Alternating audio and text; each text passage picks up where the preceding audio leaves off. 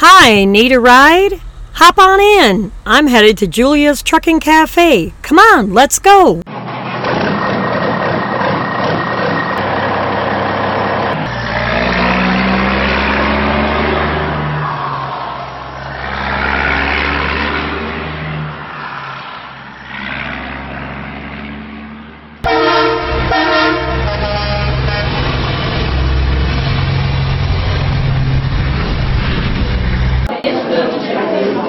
We made it just in time. Come on, let's go get a seat.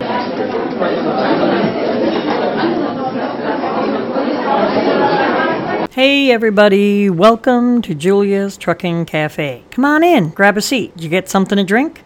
Now just sit back and enjoy the show.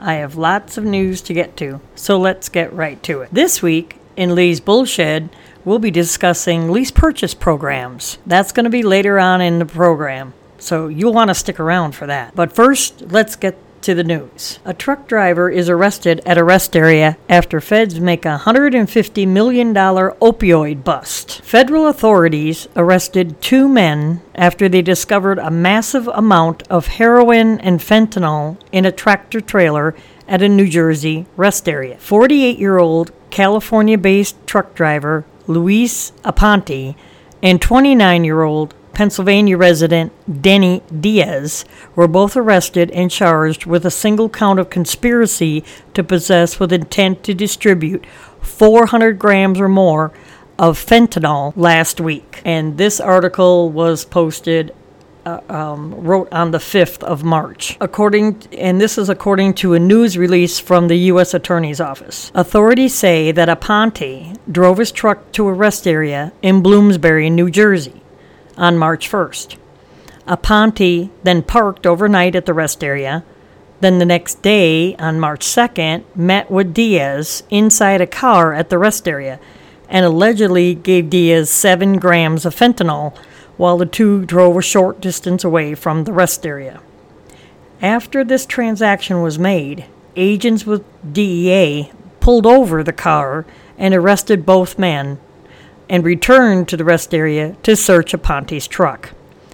Inside the truck's cab and refrigerator, they found another 13 gram kilograms. I'm sorry. They let me try that again. They found another 13 kilograms of fentanyl and 5 kilograms of heroin. They also found $17,000 in cash in a backpack which sub- apparently belonged to Aponte. The total estimated street value of the 20 grams of fentanyl and 5 grams of heroin is over $150 million. Both Diaz and Aponte are facing a mandatory but minimum sentence of 10 years in prison and possibly with a possibility of life. In addition to a possible possible fine of $10 million each. Both men are being held without bail. Multiple agencies are in the investigation of this large scale drug bust, including the DEA's New York Drug Enforcement Task Force, the New York City Police Department, and New York State Police. But it happened in New Jersey. Over the weekend, we stopped $150 million worth of opioids from getting into Northeast and into over 15 million users' hands, said DEA Special Agent in Charge Ray Donovan. Now, a worker in a bucket truck goes what I call topsy turvy, upside down and sideways, after being struck by a truck. We call these bucket trucks, I used to call them cherry pickers. A motorist dash cam captured incredible footage of the moment that a box truck clipped a bucket truck, upending the Texas utility worker. The incident was caught on camera back in February in Houston. In the video, you can see that a utility worker is performing repairs on a traffic light as both Wolf and a box truck approach the intersection. Wolf is the person that caught this on camera.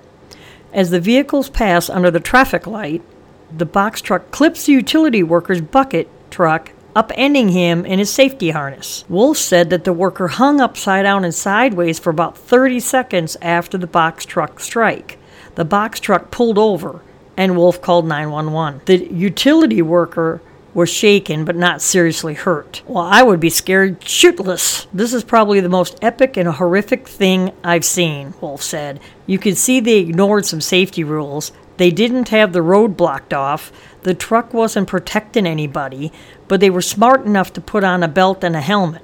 That definitely what saved this man's life and you can view the dash cam footage in the article that I will post in the show notes. Now, in other news, a truck lays over between interstate ramps with a load of Modelo beer. Anybody volunteer for the cleanup? Drivers in California got their weekend kicked off early when a truck loaded up with beer crashed off of a freeway and spilled its sudsy cargo all over the roadway below. Okay, really? I gotta love CDL life. The crash happened around 7 a.m. on the 10 freeway in West Covina, California.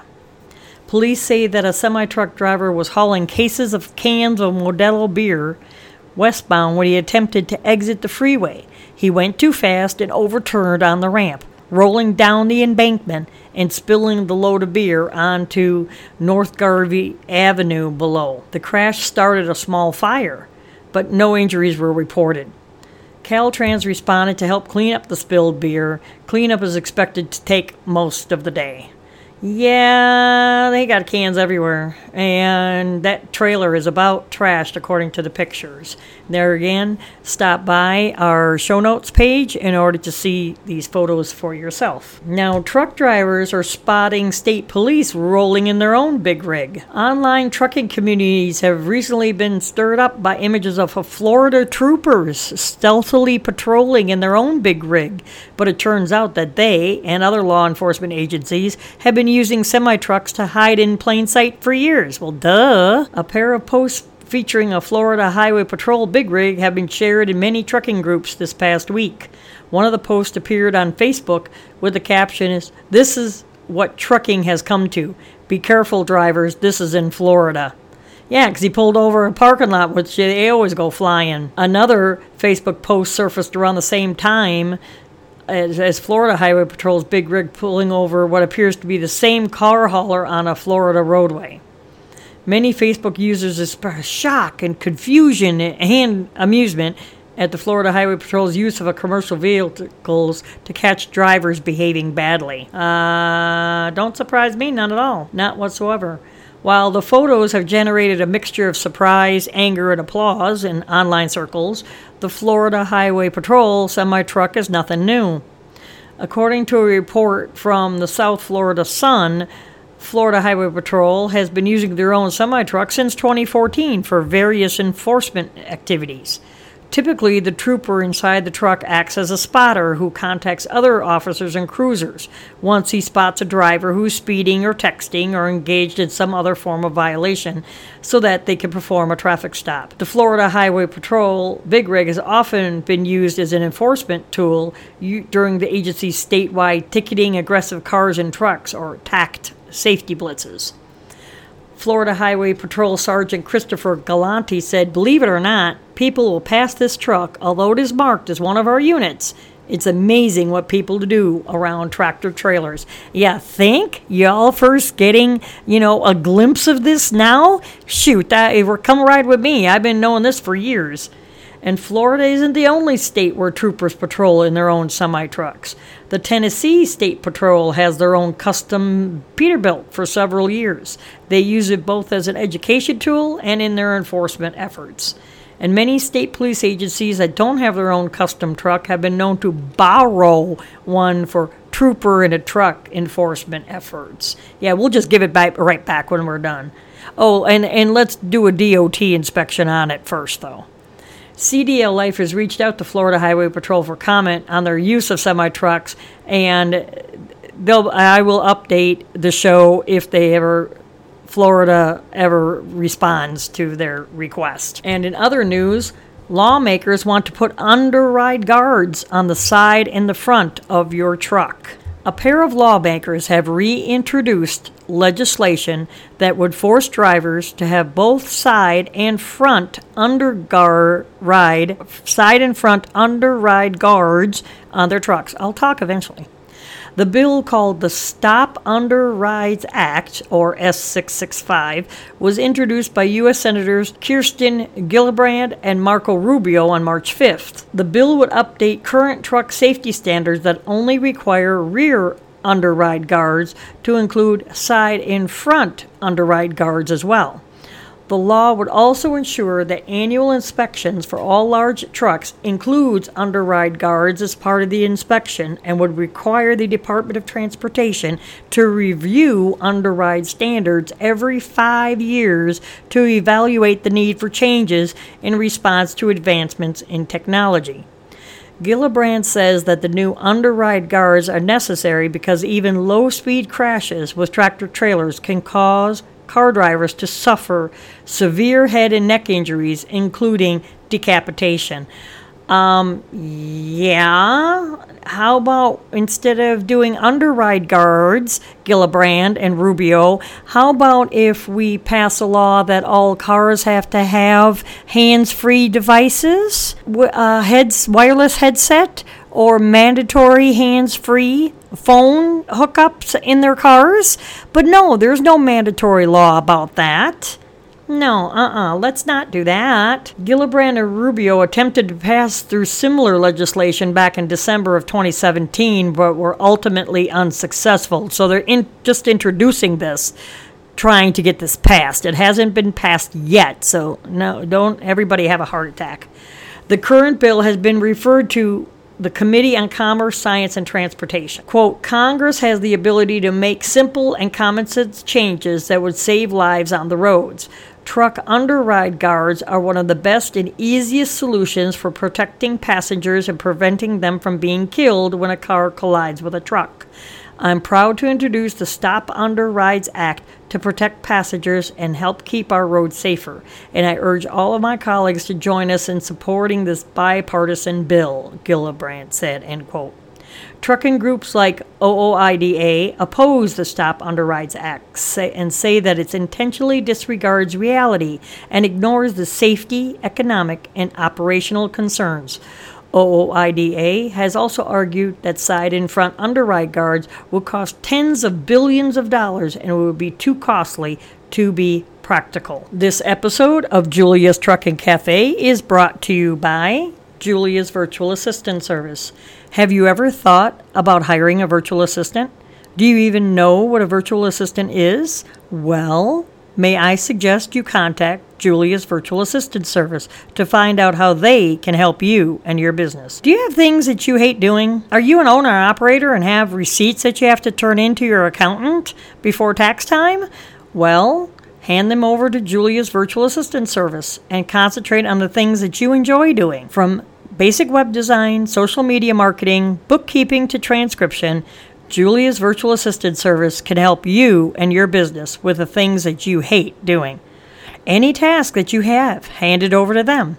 You can contact Julia's Virtual Assistant Service today by visiting their website at juliasvaservice.com. That's Julia's, V is in Victor, A is in Apple, service.com, juliasvaservice.com for economical pricing and quick turnaround times. And if you happen to have a task that they don't have listed, hey, please shoot them an email and they'll get back with you within a certain amount of time. Now, let's get back to the news. A driver flees the scene of an accident after getting a truck stuck under the bridge. Authorities are trying to locate the driver who, yeah, good luck with that one, who say they fled the scene after getting his truck wedged underneath a bridge in Indiana. The incident happened on Sunday, March 10th, in downtown Fort Wayne. The bridge is marked 11-8. Authorities say that an unnamed semi truck driver was hauling a load of onions southbound on Fairfield Avenue when he apparently ignored the 11 foot 8 inch low clearance signs and attempted to pass underneath the railroad bridge, causing heavy damage to the trailer and leaving the truck stuck. When police arrived, the driver had left the scene, and he still hasn't been located. It took crews an hour and a half to remove the stuck truck from underneath the bridge. The incident remains under investigation, and it isn't yet clear whether the truck driver will face charges. Local business owner Marcos Espinoza said that it's common for trucks to hit the bridge. No one seems to really want to read the signs. It's marked in three places coming down Fairfield. It just takes time to clean up, and it's a pain in the butt to deal with, honestly, he said. You can see the images in the article below of how much damage, and these pictures will also be on my page of stupid shit that drivers do. Oop, did I say that? And troopers hand out hundreds of tickets during a commercial vehicle enforcement. In other news, there again, Washington State's cracking down, y'all. Washington State Pol- uh, Patrol's Commercial Vehicle Division says that they issued well over 200 citations during a recent targeted patrol on a 10 mile stretch of busy interstate. The enforcement blitz began on February 25th in the Tacoma, Washington area. Troopers patrolled both directions of I 5 between Highway 512 and Highway 18 to try to catch truckers and motorists driving dangerously. Ongoing construction on this stretch of interstate has narrowed lanes, state police say, making it more important than ever for drivers to follow traffic laws. In addition to ground patrols, Trooper also used helicopters and aircraft to monitor drivers. On March 6, Trooper Johnna Batiste released the results from their enforcement effort. They are as follows. A total of 458 vehicle drivers were contacted. Of those vehicles, 242 were commercial, and 254 citations were issued. The top violations that resulted in citations were speeding, seat belts, following too closely, cell, cell phone violations, failure to change lanes safely, and failure to secure loads properly. The Washington State Patrol considers the enforcement effort to be a success because after one week of increased safety emphasis on patrols, the Washington State Police is happy to report there were zero commercial vehicle involved fatality, injury, or high profile blocking collisions. Troopers they will they will continue with heightened patrols on I-5 for the foreseeable future. And a bill to ban vehicle booting on private property advances in Georgia House, a bill that would effectively ban companies from booting vehicles on private properties gaining momentum in the Georgia House of Representatives. The bill known as HB 469 was authored by Representative Matt Dollar would ban companies from booting vehicles parked on private property unless a tow truck driver provides a written statement that the vehicle could not be towed away because of the way that it was parked. The bill would also place a cap on booting fees at $65. Hmm, do you think Kentucky's going to follow suit on this one? Sure would be nice. Many truck drivers reported that they've had to pay $500 or more to have a boot removed from their vehicles in the state of Georgia in the past few years. The bill would still allow for booting on university campuses and public roads. On Monday, March 4th, HB 469 passed through the House Public Safety and Homeland Security Committee and is now awaiting a vote before the full House, according to a report from the Atlanta Journal. I would like to see some more very tight guardrails put on this industry now. There's a lot, a lot of bad stuff going on out there. Dollar said, quote, booting companies say that the bill would eliminate hundreds of jobs in Georgia. Really? Authorities in Georgia have recently taken other steps to regulate the controversial booting industry. Back in December 2018, DeKalb County authorities answered complaints about excessive boot removal fees by passing a law capping boot removal fees at $150. However, local authorities say that uh, in spite of the fact that the law went into effect on December 6th, some booting companies are still charging fees in excess of $600 to remove a boot from the vehicle.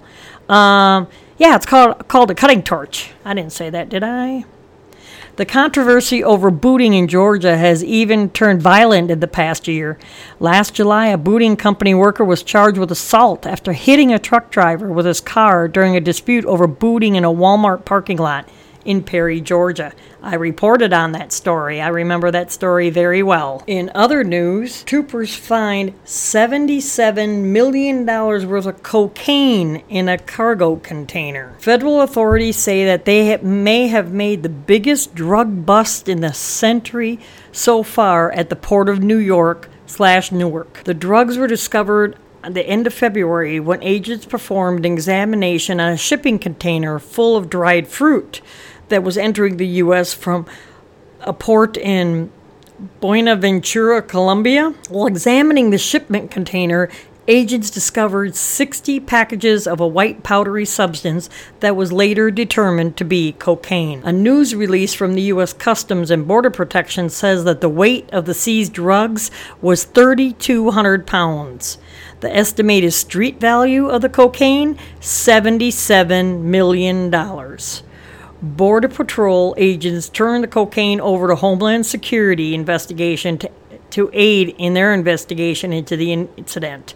No arrests have been made as of yet. Authorities say that this is the largest cocaine seizure at the port of New, New York slash Newark since May of 1994, when 6,400 pounds of cocaine were seized. It is the second largest cocaine seizure at the port in history. Troy Miller, director of New York Field Operations for U.S. Customs and Border Patrol, said quote, this interception b- prevents a massive quantity of drugs from getting to the streets and in the hands of our children, end quote. NYPD Commissioner James P. O'Neill said, quote, the proliferation of illegal drugs in New York City will never be tolerated neither by law enforcement nor by the people we serve. The NYPD and its law enforcement partners remain committed to identifying and stopping all illegal narcotics by attacking their distribution networks on every level. Through significant seizures such as this, we will continue to make every neighborhood in our nation's safe, safest, largest city even safer. End quote. U.S. Customs and Border Protection, the U.S. Coast Guard, Homeland Security Investigations, the DEA, the New York Police Department, and New York State Police all contributed into this investigation. And troopers in Michigan plan to expand roadside drug testing programs statewide in 2019. Michigan State Police have announced that they are planning on expanding a controversial saliva based roadside drug testing pilot program statewide this year. Based on the results of a limited roadside drug test pilot program conducted in 2017 and 2018, lawmakers in Michigan have decided to provide additional funding to expand the program statewide in all counties that are interested in participating. Over the next few months, the Michigan State Police are planning on obtaining equipment and providing training to expand the roadside drug testing program across the state. The program expansion is expected to be fully in place by the fall. In November of 2017, Michigan launched a year long roadside drug testing pilot program in five counties. The pilot program allowed troopers to swab a driver's mouth in order to collect saliva to detect the presence of drugs without needing to perform a time consuming blood, urine, or hair test. Troopers were able to obtain test results from the mouth swab in about five minutes. The mouth swab was then followed up by a 12 step drug evaluation during which troopers observed a driver's behavior for signs of impairment. During this initial pilot program, troopers administered 92 saliva tests. 83 drivers tested positive for drugs during the pilot program, and 89 drivers were arrested as a result of the drug test or the subsequent 12 step drug evaluation. However, a large number of the tests were determined to either be false positives or false negatives based on the results of later blood testing. Michigan State Police reported that after comparing the roadside tests to blood tests, there were six false positives for amphetamines, two false positives for cocaine, one false positive for meth, and 11 false positives for marijuana, THC. There were also eight false negative results for benzodiazepines and one false negative reading for opiates. Grand Rapids based criminal defense attorney Ed Strynicia opposes the roadside drug testing program because the risks of the false positive results. Quote, would you want to be one of those people who gets arrested because this machine says you have one of these drugs in your system and the machine was wrong? End quote. Michigan State Police believe that the results of the roadside tests re- corresponds well with more traditional drug testing methods. The pilot program resulted in 38 drivers being convicted on 47 charges as of December 2018. Dozens more of the tested drivers are awaiting the final results of their cases in court. And finally, a semi truck hauling 16 missiles crashes near a rest area. They say crashes, they don't really crash. Idaho, Idaho State Police say that a semi truck driver hauling missiles for the U.S. military managed to shut down I 90 for two hours over the weekend when he crashed near a rest area. This was last weekend. The incident happened near Coeur d'Alene, know that area well, on Friday, March 8th, around 7:15 in the evening, according to a news release. Troopers say that 47-year-old Oklahoma-based truck driver Mark W. Deering, Deeringer was hauling 16 2,000 pound missiles on I 90 when he traveled in the near the eastbound Huetter rest area and passed through the port of entry at mile marker 8. Deeringer inadvertently drove the hazmat into the hazmat containment area instead of using the interstate on ramp. At the end of the containment area, Deeringer drove over a large snowbank, causing the truck to be disabled. Authorities closed down I 90 for four miles in both directions for about two hours while they worked to determine what, that the load of missiles on the crashed truck was not hazardous. Deeringer was cited for inattentive driving. Yeah, well, that's a bunch of garbage, too. And now for Lee's bullshit.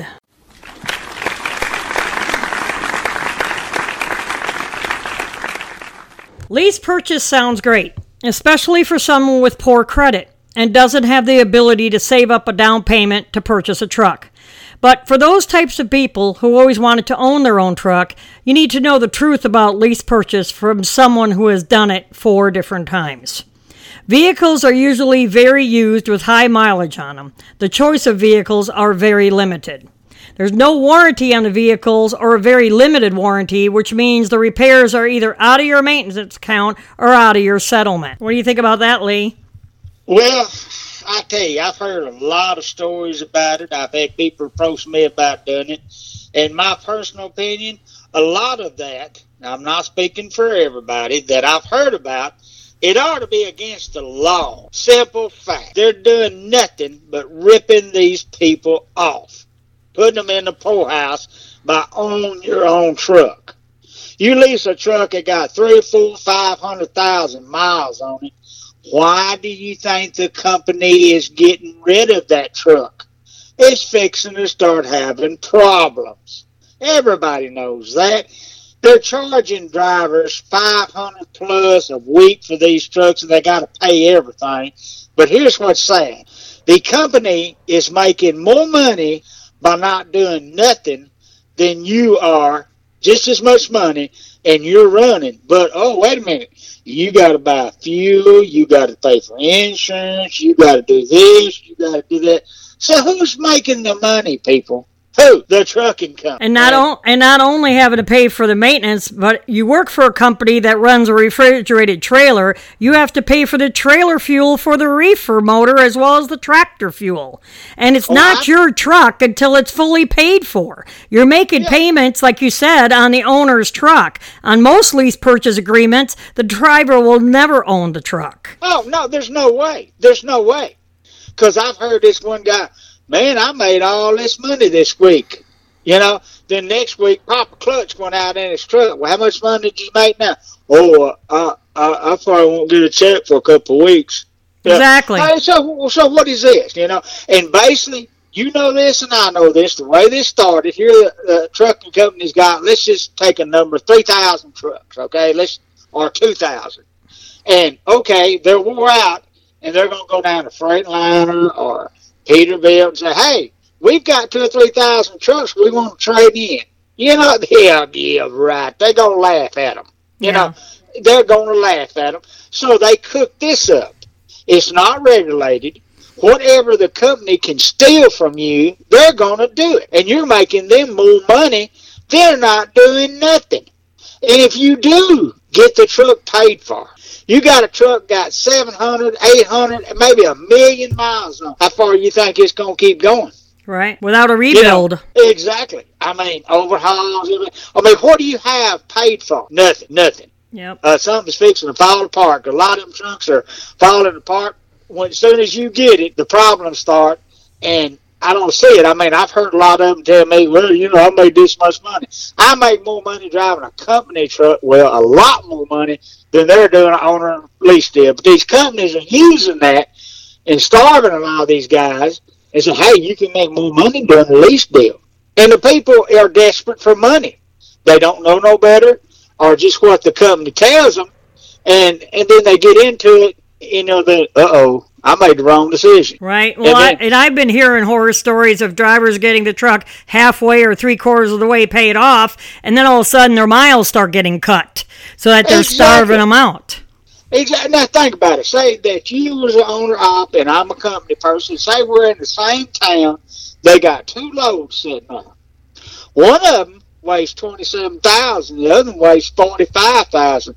Who do you think's going to get the forty five thousand pound load? Yeah, probably the owner operator. You know he's going to get it. I mean, that's because the company going to save money on fuel and everything else. And you know, it's just it's just a very very. I'm not saying all companies are like this, but the ones that I've heard about, the people ought to be in jail for being able to do this to people because well, it's not right. You know, experiences I, that I talk about is four different companies nationwide, and something else that they love to do is if um, most companies will make you take the loads that they give you. They don't give you a choice of where you would like to go or how many miles a load is if you're getting paid mileage or if you're getting paid percentage, what the revenue of the load pays. They're like, this is what we have, either take it or sit. And if you don't like the load and you turn it down, there's a possibility that you're going to go down to the bottom of the list. Your DM is going to get pissed off that you're turning down freight, and you'll be the last one in that area to get loaded. You ain't got control over nothing. No, you don't. And and how do you know what it pays? You don't. Yeah. You got to take their word for it. Now, if they're ripping you off all of these other ways, do you think they're honestly going to tell you what the load really pays? Yeah. No it ain't gonna happen. Yeah. You know, I mean, I was an owner operator for 29 years. I run in my day. I did. I pull. I pull cows and I pull a reefer. I had my own trailers. Everything else, I just get burned out on hauling cows sometimes. And I'd hook up. I'd start running uh, East Coast, West Coast. You know, hauling. You know, everything. You know what I mean? Hauling produce and everything like that. But you know, then I, I went through brokers. And the broker back then, this is what the loan pays. So I know what some of these loans pay. And I know good and well a lot of these people are saying, you know, okay, well, we're going to let you be a lease and we're going to pay you a dollar a mile, a dollar a mile. Yeah. Okay. Now you think about it. Take your fuel out of that dollar a mile, see how much money you're making. Yeah.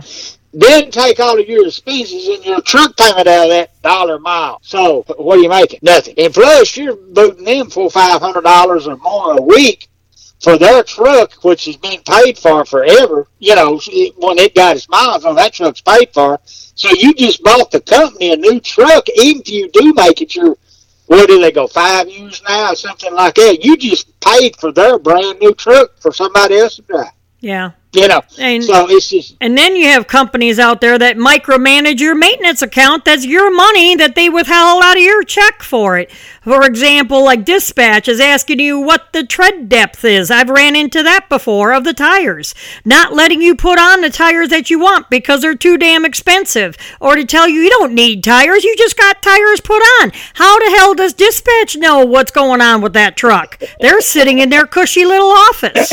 And oh, the computer told them. Oh yeah, there you go. That's always a good one. And then you got other companies that require a full security deposit paid in full first before even starting to build up your maintenance account. After you get the security deposit paid up, then it starts reverting into your maintenance account. Well, if the truck breaks down before you have that money built up in your maintenance account, guess where it comes from? Out of your settlement and it's not taken out in payments. It's taken out one lump sum. And if you're in the negative that week, you're going to keep being in the negative at every other paycheck on down the line till you get it paid off because exactly. they take the whole damn check out. That's what I was running into.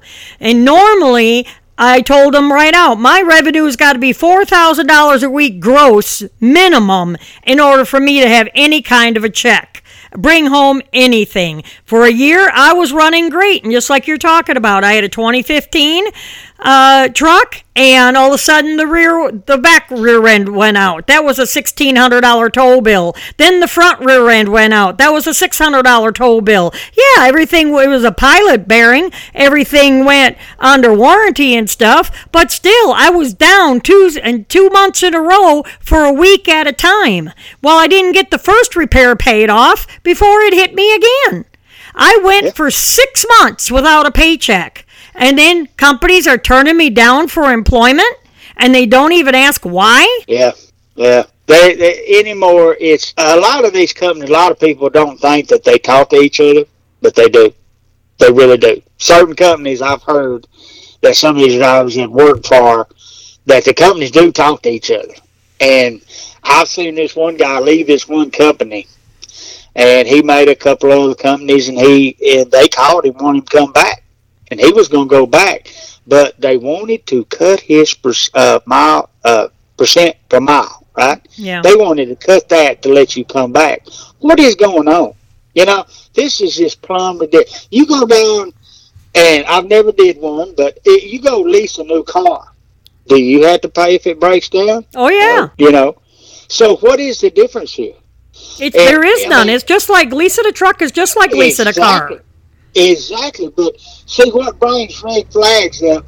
Okay, now we need to get this account started for when you break down. See, they're telling you, hey, look, that truck going. We need to get you some money up because we ain't gonna spend no money on. It. Yeah, you're gonna do it. But anytime they go talking, oh well, anyway, why don't you put a little money down on it too? Where you at? Good Lord, how much more do they want, blood?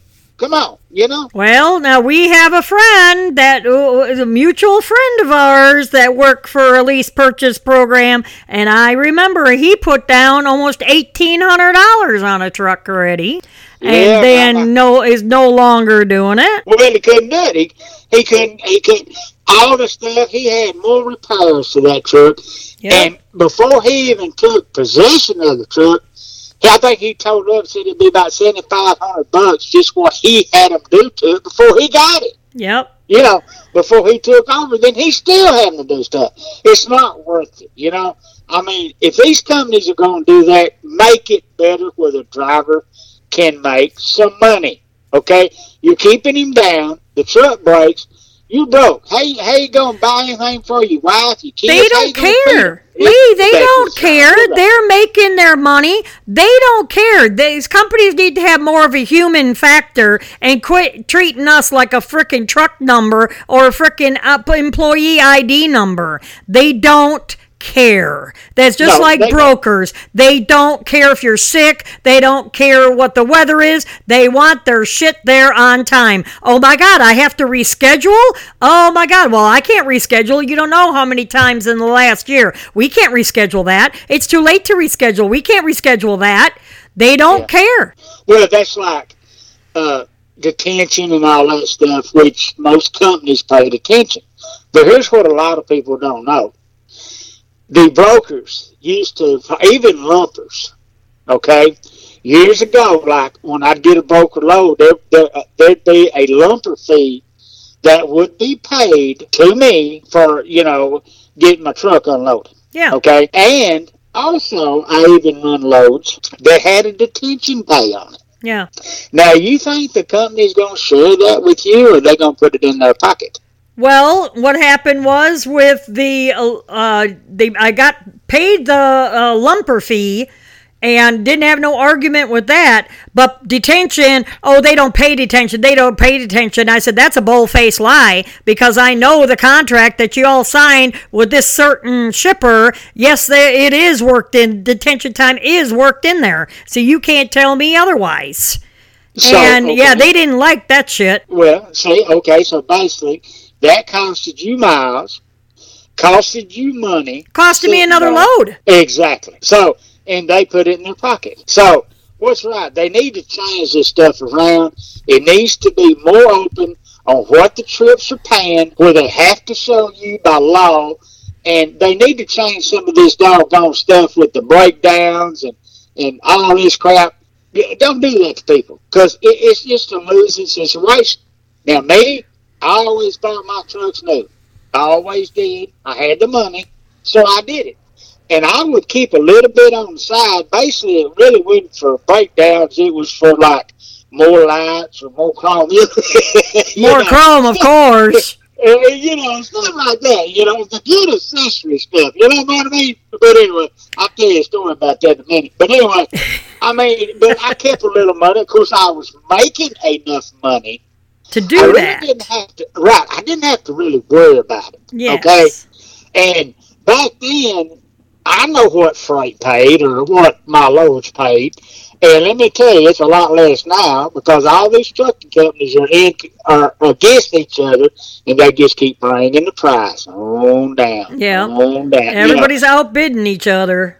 it, I remember. I'm not going to mention the company, but I, I I got burned out and I was pulling my reefer for a while, and I was some- I think I was in Ohio or somewhere. And uh, I know you remember this. Some of y'all listening might remember this. Used to, you like in the phone rooms and the little, you know, little drivers deal. They had TVs, had broker loans on.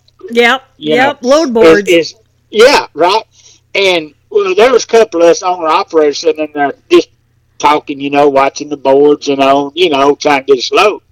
And this one company come up there, and this is what it said across the board: We'll haul anything from this time to this time for fifty cents a mile. Yep. And then them guys looked at this. He said, "Man, I can't even afford to crank my truck for that." I said, "I can't either." Yep. But that, that's another way of driving the owner operators and everything out. It's what it is. What it's intended to do. And that's the what they- railroad, railroad, and their intermodal, and all this gobbledygook. You see the trains now, nothing but J.B. Hunt, Schneider, Martin, you know, KLM, you know, and they're sitting on a railroad. Do they stop Exactly. and fuel? And they're reefer trailers. Do they stop and fuel them reefer trailers up? You know, know, do they check on them? You know, what the hey? You know, ever since I've been in trucking, and I've been in, I've been in it for over thirty-five years, and I've always heard my whole life that eventually there's only going to be two trucking companies left in the United States, and the railroad's going to own both of them. Yeah. I've heard that saying. I mean, uh, you probably have to. I've heard that saying my whole career. You know, driving truck. You know, Everything's uh, going to go intermodal, and all trucks are going to be used for is taking it from the rail yard and delivering it to the customer. That's what I've been hearing. I do know it's. A, I've heard that it's a lot cheaper. The railroad can haul it cheaper than we can pull it. Yes, they can, but Yeah. it's on the damn railroad for a week, two weeks at a time. Yeah. So if you That's ain't no hurry to get your shit, and everything now is that we have, don't you find that it's expedited? Gotta go, gotta go, gotta go, gotta be there overnight. It's, it's 800 miles overnight. Gotta go, gotta go, gotta go. That's it. Well, that's that's kind. I mean, think about it. A lot of you, like used to do years ago, from the East Coast to West Coast, West Coast to East Coast pools. All of that's nearly gone. Yeah. I mean, It's all on the damn railroad. So now I feel Yeah. like tattooing FedEx across my damn forehead. well, anyway, but I'm gonna tell you a story here. Okay. All right. Go ahead. bought me a new truck, and uh, me, I, I dis- discussed it with the wife when I was married at that time. I'm not married no more, but anyway, and they ain't the one I That's another day. in Beverly Hills with. but anyway, we got a few things over, and I, I, I had a run going out to out to California, right? And uh, we coming down through there, and she didn't think I needed a brake. And I've kind of felt guilty about this all these years, so we started running down some of them mountains. and I start kind of adding things on, and you know, and stuff like that. She said, "Oh, she said, you know, uh, next place we come to, you can get one of them things. I think we really need to get one." Right. you know, I, I mean, I did. I had to know, but hey, I wanted a man. I got to listen to something pop. You know. Well, oh, and, and speaking of adding chrome on and everything, you got to tell me, since you used to be an owner operator, what the is it with these big ass 12 foot freaking shifters that you have to be sitting on damn near the ceiling in order to shift this shit? You know, and the guys are sitting on the floor, and what do they do? They don't grab it up on the handle that's way the hell above their heads. They grab it down in the frickin' middle where the handle used to be. What? What the hell's up with that? Okay, remember when you was growing up, you had to look cool? Didn't matter No, did or not, you no, no. I grew up on a dairy farm. I, had, you know, there's nothing about looking cool. That was that was not in my day. that- that- that's what it's all about. Uh, you boys had to look cool. thing. You got you gotta look cool. That's all there is to it. That's that's part of it. You gotta look cool. You But know, I, and you, I use the right vernacular. You boys have to look cool. That's all there is to it. Us well, chicks don't worry about that. Maybe it's a guy thing. You know what I mean? Apparently, good You know, lord. You gotta look. You gotta look good doing it. You know whether whether you're good at it or not. Oh, and I suppose, and then I get these log haulers running past my house with straight pipes on and a freaking Jake brake from hell at two o'clock in the morning. You're going out in the fucking woods, people. Excuse my language. You're going out in the freaking woods. Okay, you don't need straight pipes. You don't need a big ass, loud ass freaking Jake brake to freaking go into woods to go pick up a damn load of logs to take it up to the damn paper mill. Don't tell me you gotta look cool. it's the rumble. Don't you get it? The guys like to hear the rumble.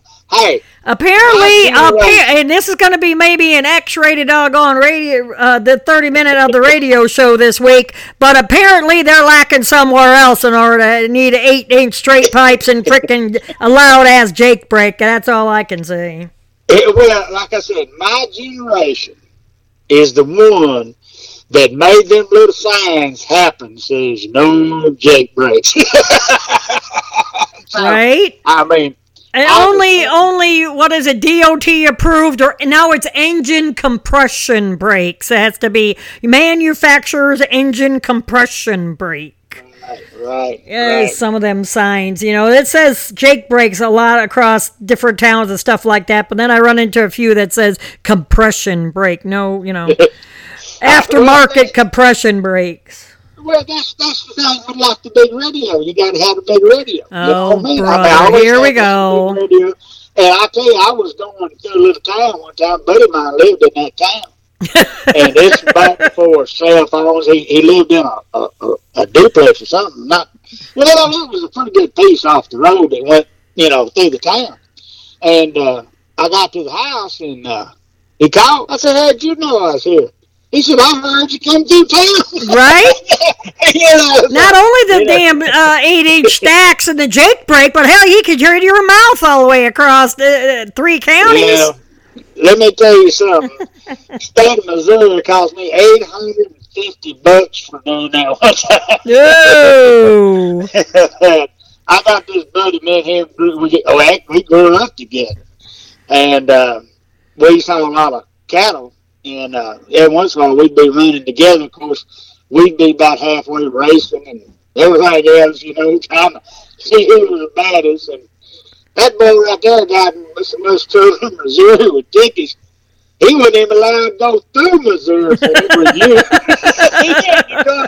He had to go around. He ain't no kid. He had to go around the whole state. Wow. And they told him, "We catch you in this state." Your ass is ours. exactly. Okay, we need to get back to what we're talking about here. So, so Well, the, yeah, we got kind of digressed a little bit. I could yeah, I could that's almost. the good old days. Some Yeah, people might like I to hear them stories, and other people just gonna smile and say, "Hey, I remember that when all that was going on," you know. So, hey, yeah, well, that's what you do when you get older. You think back what happened when you was younger, and that's all you know. Boy, we miss the good old days, don't we? Yeah, good old days. Yeah.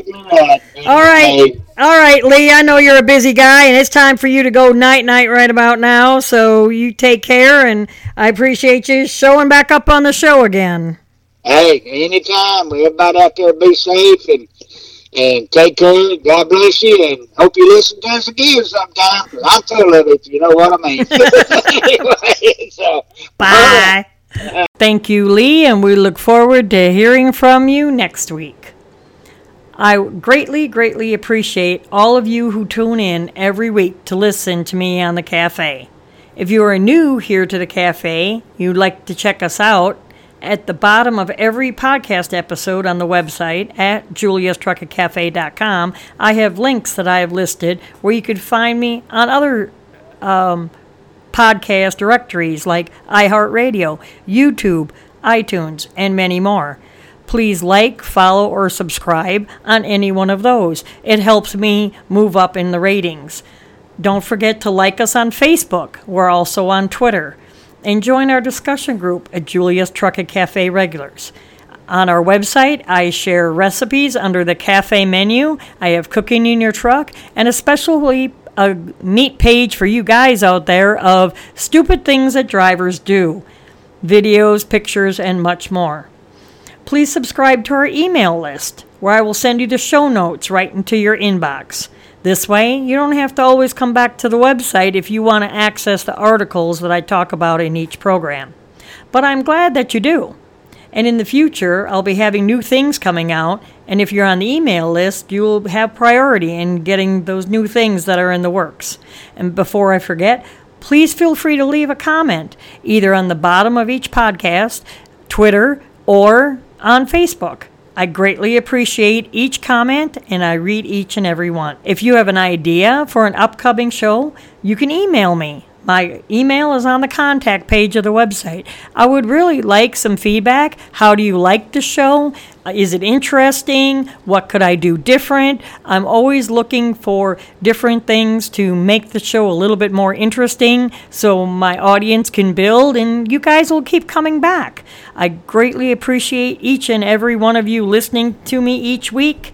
And uh, sometimes it gets trying, and sometimes I have uh, a bunch of stuff going on in my personal life, but I really try hard to get an episode out to you each and every week. It may not always be on time, but I try to get it out at least, you know, before the middle of the week.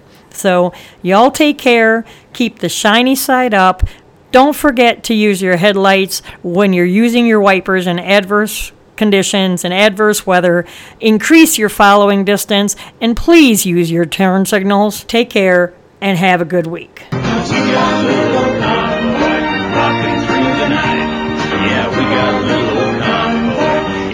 percorçar.